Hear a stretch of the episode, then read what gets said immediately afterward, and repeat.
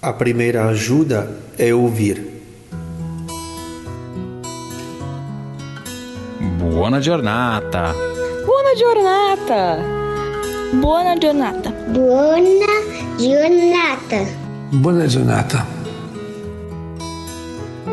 Un giorno una ragazza mi ha detto, quando ti ho raccontato la mia vita, tu Um non dia mi uma giuravi. jovem me disse: Quando lhe contei a minha vida, você não me julgou. Por isso decidi me tornar sua amiga.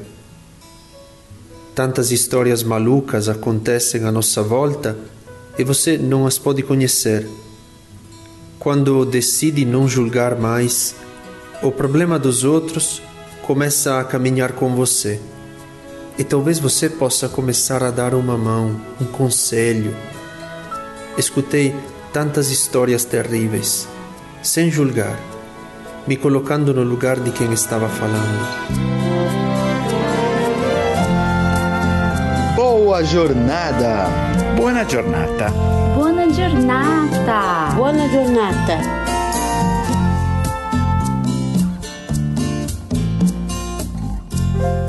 Só escutar já é a primeira mão que você dá. Eu gostaria de ter feito tudo aquilo que podia. Se não, Senhor, me dê um pouco mais de tempo para tentar de novo. Bom dia, lhes quero bem. Bom dia, lhe quero bem. Eu bem, sei bem, e para sempre. O meu, o nosso, e para sempre.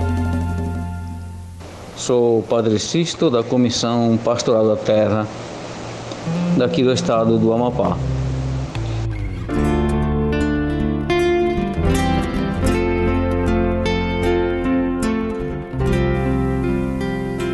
Ouvir é a primeira ajuda que você dá. Talvez tenhamos que crescer todos nesta capacidade de escuta e desejar ouvir também as palavras, às vezes os gritos, que não gostaríamos de ouvir. Então, mesmo um lugar virtual como este pode se tornar um lugar de oração para todos, onde os problemas dos outros podem começar a caminhar um pouco conosco também e se tornar procura, comunhão, maturidade. Padre Sisto Magro, missionário do PIMI, o Pontifício Instituto das Missões Exteriores, que vive e trabalha há mais de três décadas no Amapá, nos traz a experiência das populações dos interiores daquela região, que neste período estão sofrendo também com a falta de energia. Vamos ouvir.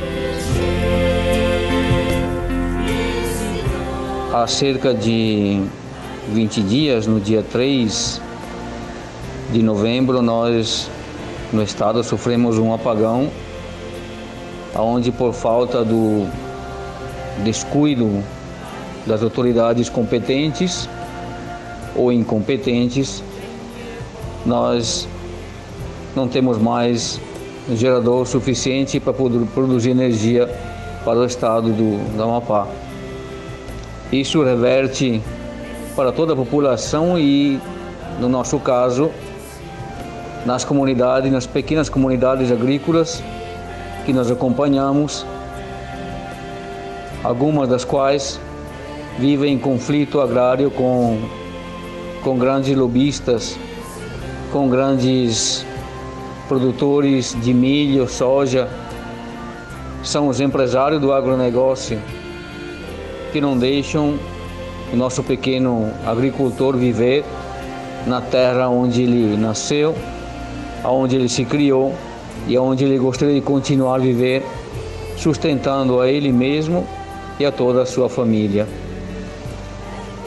O apagão trouxe um desconforto que já era grande para o nosso pequeno agricultor que hoje, além das ameaças dos lobistas, dos grandes empresários do agronegócio, ele sofre pela falta de energia, ele sofre por não poder, de qualquer maneira, ter o acesso livre para a própria terra.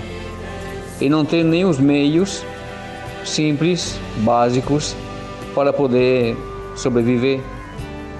As casas de nossos pequenos agricultores elas continuam sem energia, se aqui na cidade, vez por outra, tem o rodízio e a energia tem, em algumas comunidades do interior isso não, não é possível. Gostaria de reproduzir nesse momento a experiência de, de, uma, de um pequeno grupo de agricultores no município da Pedra Branca que eu visitei sábado, esse sábado, eh, três dias, dois dias atrás praticamente.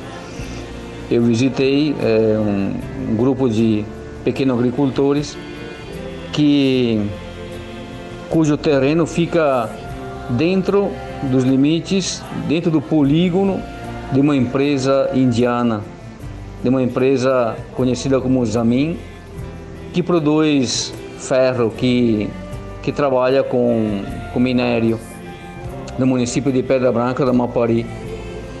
Essas pessoas, elas hoje ficam impossibilitadas até no próprio acesso. Elas, é, elas sofrem ameaças por parte dos, dos vigilantes da empresa, empresa que nem está nesse momento trabalhando lá por disposição do, do Ministério Público, pelo menos isso que eles alegam, mas não deixa os agricultores passarem para suas próprias áreas. Agricultores que estão passando do mesmo jeito, na, na marra, na cara e na coragem. Agricultores que eles é, alguns é, tinham energia, hoje já não tem mais, porque fios foram desligados, é, até pela própria força da, da, natureza. Vendavais estão acontecendo no estado do Amapá. Domingo, justamente ontem mesmo, ontem de manhã, teve um grande vendaval aqui na, na cidade de Macapá e muitas, muitas famílias ficaram cortadas de energia e isso repercutiu também no interior, porque o gerador principal foi, foi desligado mais uma vez. E aí é, é isso que está que tá acontecendo. É, esses pequenos agricultores que eu visitei, eles é, produzem bananas, produzem frutas típicas da região e hoje eles, é, além do apagão, sofrem é, pelas ameaças desta, dos vigilantes dessas, dessas, dessa grande empresa indiana que se chama Zamin. Eu gostaria de pedir a solidariedade de todo mundo com os nossos pequenos agricultores que é, não podem nem produzir muito, na verdade, porque as geladeiras ficam desligadas, os próximos ficam desligados na maioria do tempo, nos interiores, já na cidade ficam, nos interiores mais ainda, e eles é, não têm nem como armazenar é, a própria a fruta que eles, que eles colhem. É, muitos perderam produtos, pescadores ribeirinhos da mesma área do Rio Amapari perderam bastante peixe. O depoimento que eu peguei deles neste sábado, eles tinham um peixe congelado e eles acabaram perdendo tudo. E quando o pequeno é, produtor, quando o ribeirinho perde, perde assim, uma quantidade de peixe, não é que nenhum comerciante que perde uma parte daquilo que ele tem, eles perdem tudo. Eles perdem aquilo que eles iriam comer. Eles perdem aquilo que eles iriam, iriam vender também para depois poder adquirir outras, outras coisas. Peço a solidariedade de todo mundo para o estado do Amapá que passa por momentos sinceramente muito, muito difíceis.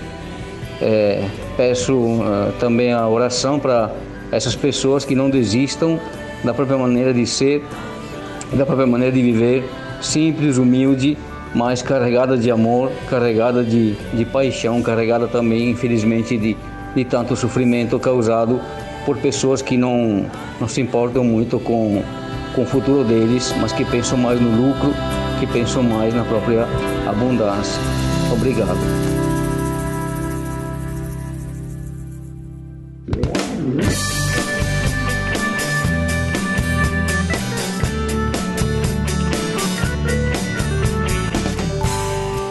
E agora, a partir do bem que é feito e que é para sempre, vamos ouvir o depoimento de Alexandre, seminarista do PIMI, o mesmo instituto do Padre Sisto, que durante a sua formação filosófica em São Paulo fez uma experiência missionária e de serviço de dois anos aqui conosco, no Arsenal da Esperança.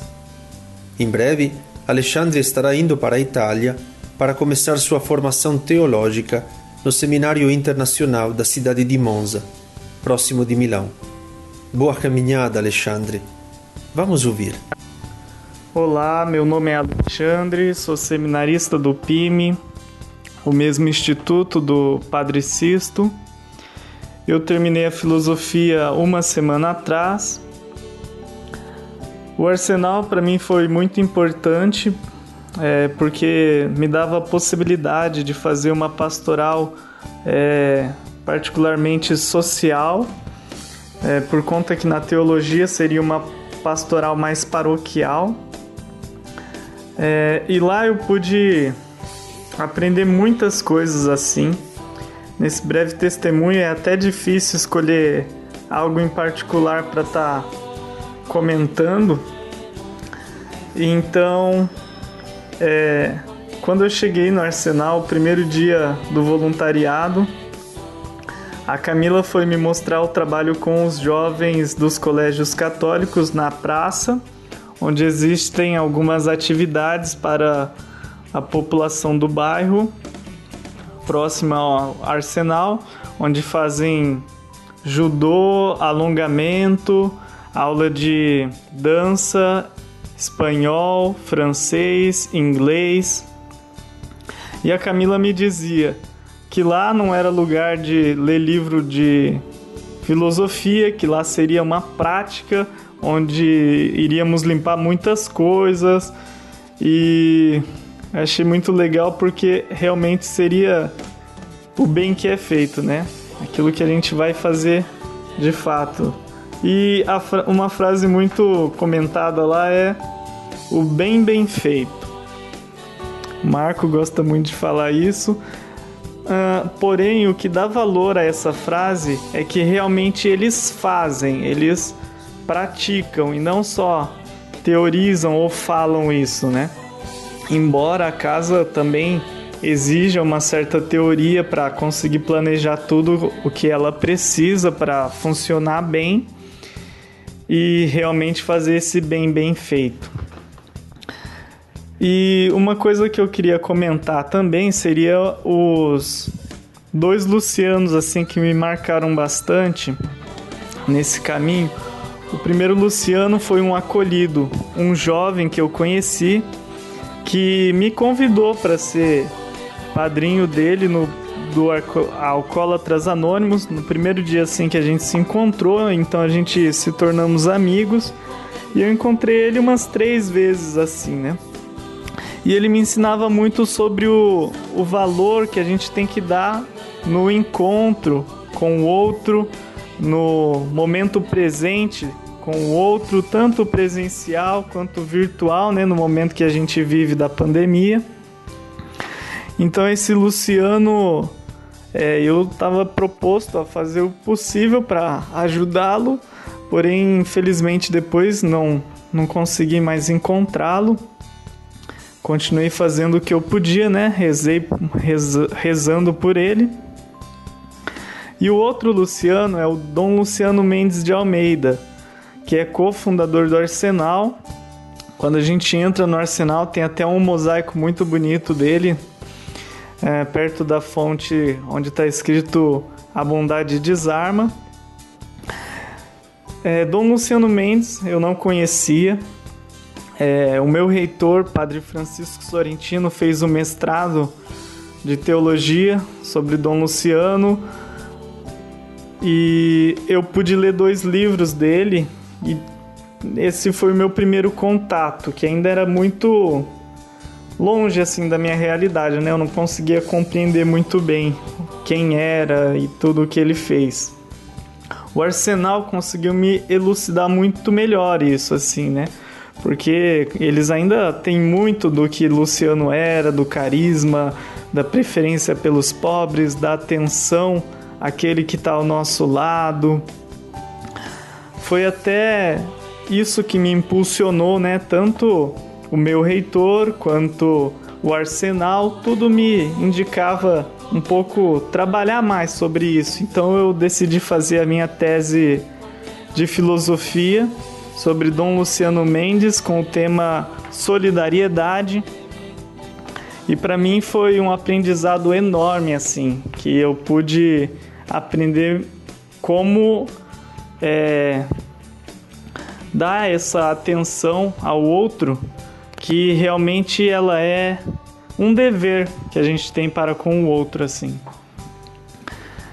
E realmente nesse quadro o bem que é feito, né, retrata muito esse bem bem feito deles assim, que é a atenção ao outro. E é isso que eu aprendi muito com eles.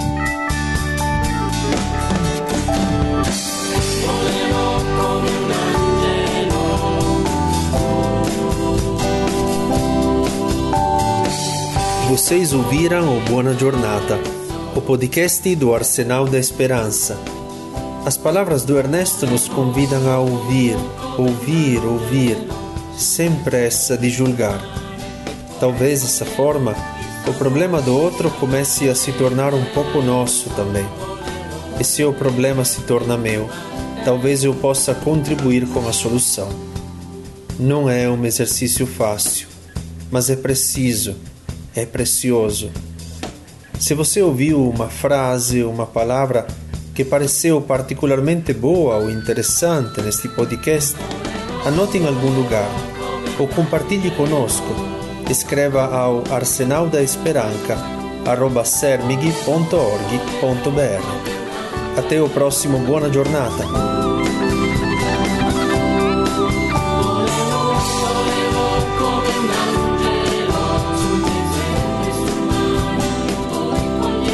Bona Giornata é uma produção do Arsenal da Esperança. Texto: Ernesto Oliveiro. Apresentação: Padre Simone Bernardi. Música: Mauro Tabasso, do Laboratório del Sono. Edição: Encaixe. Projeto gráfico: Henrique Amarino.